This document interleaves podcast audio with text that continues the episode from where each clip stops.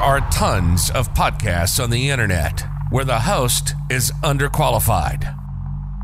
This is not one of those podcasts. Mark Skelton has a bachelor's in psychology, a master's in clinical mental health counseling, and currently working on his doctorate in clinical psychology. And he has over 10 years of working in the field of psychology. Qualified. Qualified. If it's mental health, psychology, empowerment, and self improvement, he knows his stuff. During this show, you'll learn about general topics of psychology concepts and theories. Everything from neuroscience, psychology of fear, brain foods, psychoanalysis. What is therapy? What is depression? This is the Skelton Report. And this is your host, Mark Nathaniel Skelton. Hey, how's it going? This is Mark Nathaniel Skelton. Welcome to the Skelton Report, a podcast for the people. If you are joining us for the first time, you are my honored guest. And if you are returning, you know that I appreciate the love and the support. I'd just like to check in with you. Hope you had a great weekend. I had a wonderful time. I actually happened to be a guest on a very close friend of mine, a fraternity brother, Ryan Marshall Danley's podcast, uh, Danley and Friends, and I got the wonderful opportunity to talk about the history of mental health, psychology, and how to navigate the system. So I'll leave a description uh, in the a link in the description on that show when it comes out. Definitely go and support the work and the efforts that he is doing as well. Now, we are keeping it going with the book review of Breaking the Chains of Psychological Slavery by Dr. Na'im Akbar. As you already know, as the disclaimer, I am not a spokesman or an interpreter of his work, but I think it's very, very important for us to lift up the experts and those who have gone before us that discuss issues and topics that can help out our community. Just a forewarning, today's pretty deep. Today's pretty deep. We're talking about the black entertainer during slavery.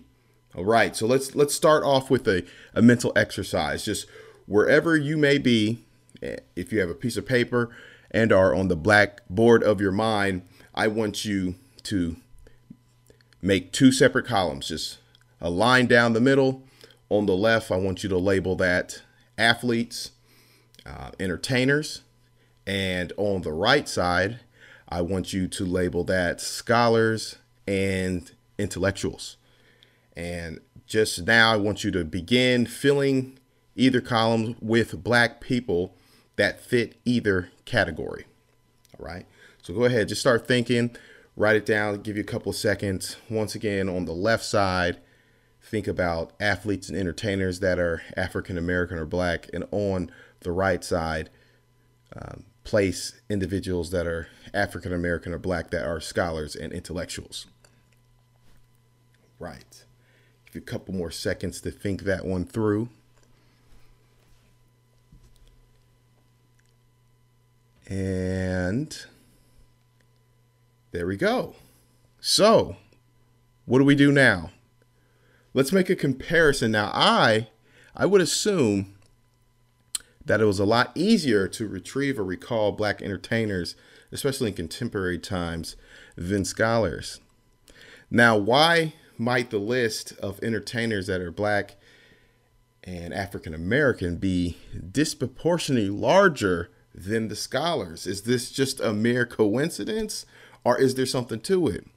We see Dr. Akbar stresses that another popular character, which has its origins in slavery, is the African American clown. These are the words that he uses.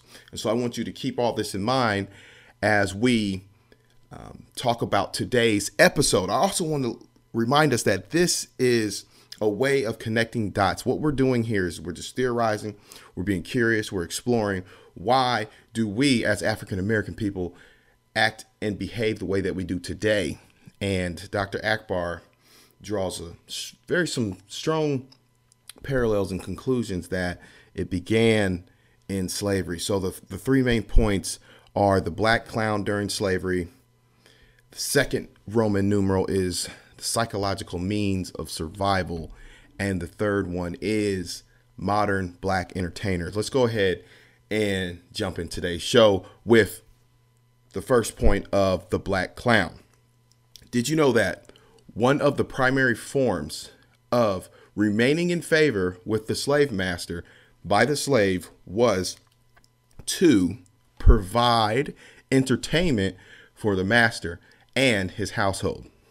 This is a question that Dr. Akbar lists, and he states the A of this is using a person for your clown has always been one of the major ways to assert your dominance over a person. Think about it, and even gives examples in, of history. It's been long pointed that the jester, you know, the court jester, the clown or the fool, has been the inferior one who was responsible for making his superior laugh. So hold that hold that in mind.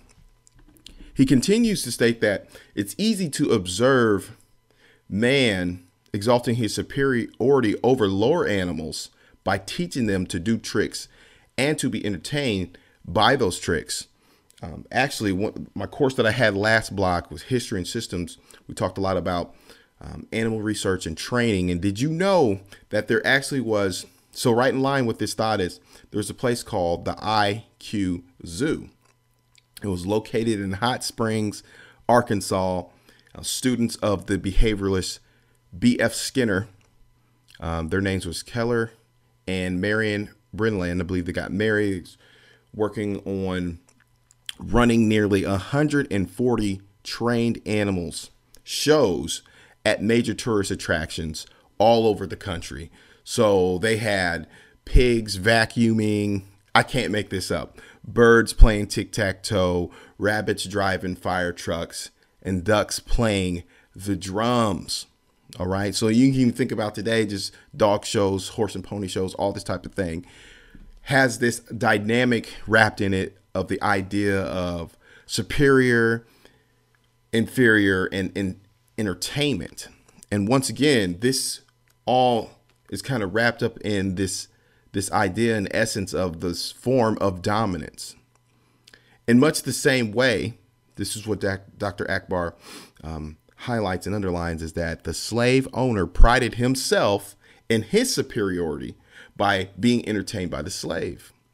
Remember, slaves during this time were seen as property. Dr. Joy DeGruy, in her book, um, Post Traumatic Slave Syndrome, highlights the idea of this chattel slavery. She stresses that point. We was chattel slavery and we was property. And so what what was highlighted in this section of the book of of psychological psychological chains of slavery is that mockery is one of the more sophisticated forms of humiliation.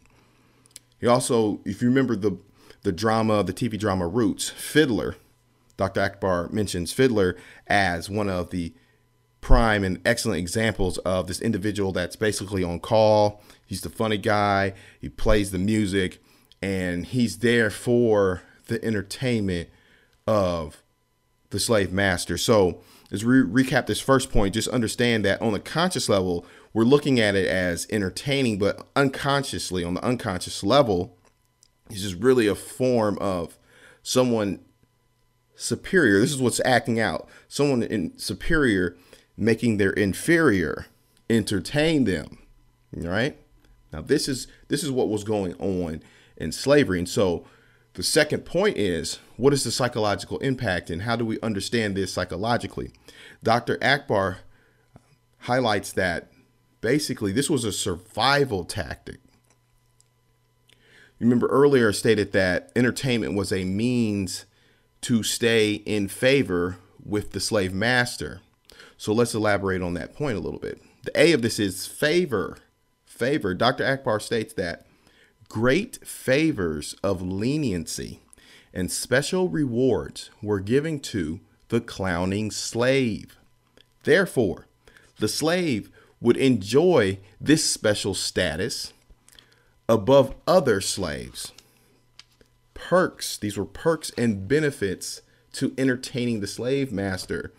Even Frederick Douglass, an ex slave and abolitionist, writes that in all the songs of the slaves, there was ever some expression in praise of the great house farm, something which would flatter the pride of the owner and possibly draw a favorable glance from him.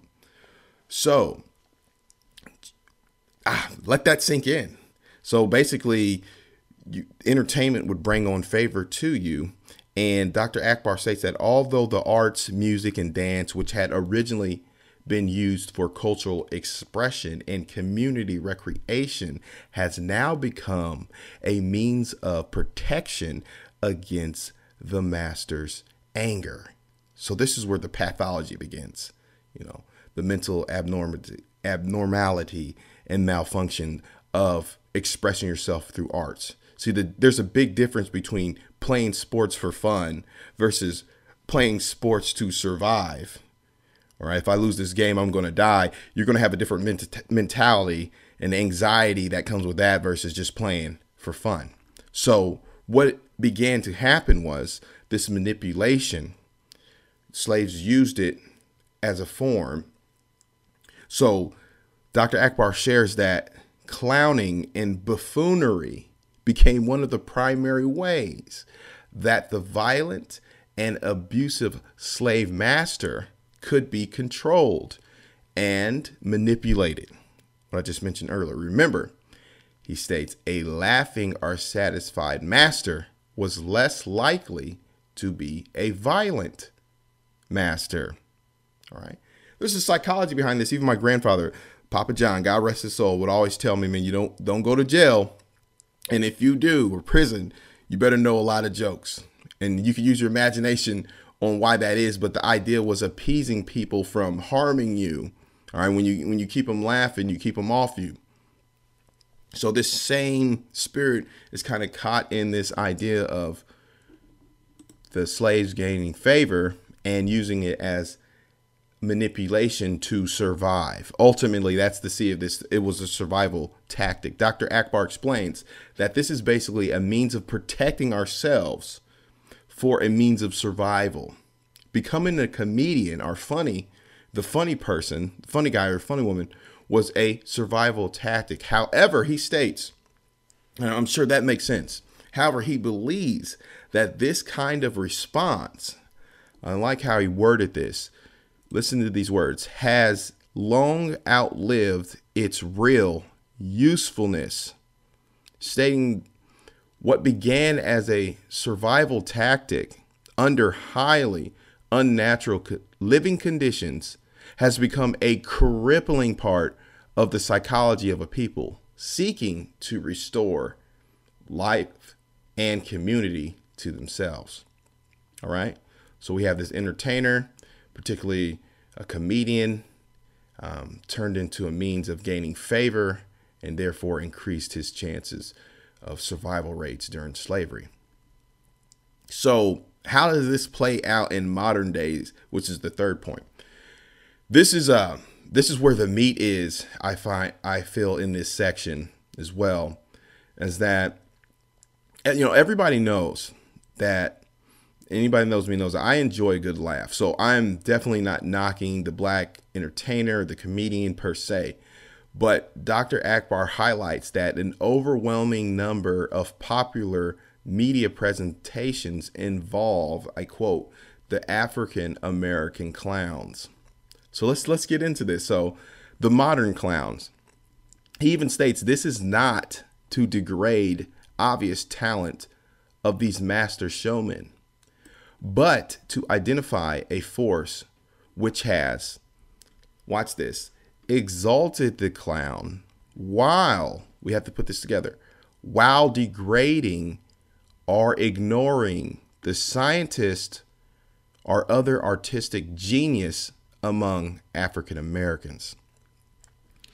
Dr. Akbar goes on to say that this clear underrepresentation of serious aspects of African American life in the popular media suggests that even former slaves, so the descendant of slaves and former slaves, prefer to watch this laugh about themselves rather than improve themselves. Wow, that's loaded right there. It feels that comedy is done to the exclusion of other facets of African American life. All right. Which I can say, I can say, man, I think you can too. When you think about popular media and things that's out there, you're going to see more of the funny guy, all right, the the comedian, the entertainer, more than the intellectual or the scholar or the scientist.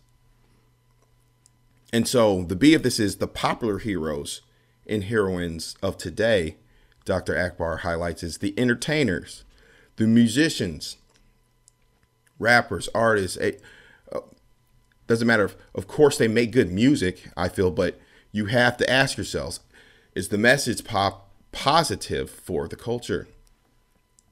Also, athletes. You know, that's what the stereotypes are. You go do music, that's what the social script is for the African Americans. You play sports or you go do music. Dr. Akbar underlines that this physical power and comic exploits are the only characteristics black heroes are permitted to express. Ooh, you see what I'm saying? That's not the only thing that we can do, but that's the only thing that's pressed for us to do.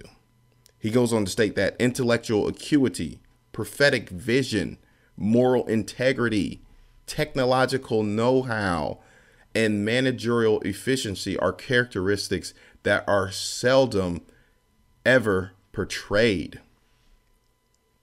And so, what are the results of this? What are the consequences of this dynamic?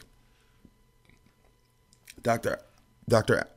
Akbar highlights that our children strive to throw balls, are crone on microphones, rather than seeking to explore the universe, discover cures for infectious diseases, or discover ways to feed the starving masses in Africa or India.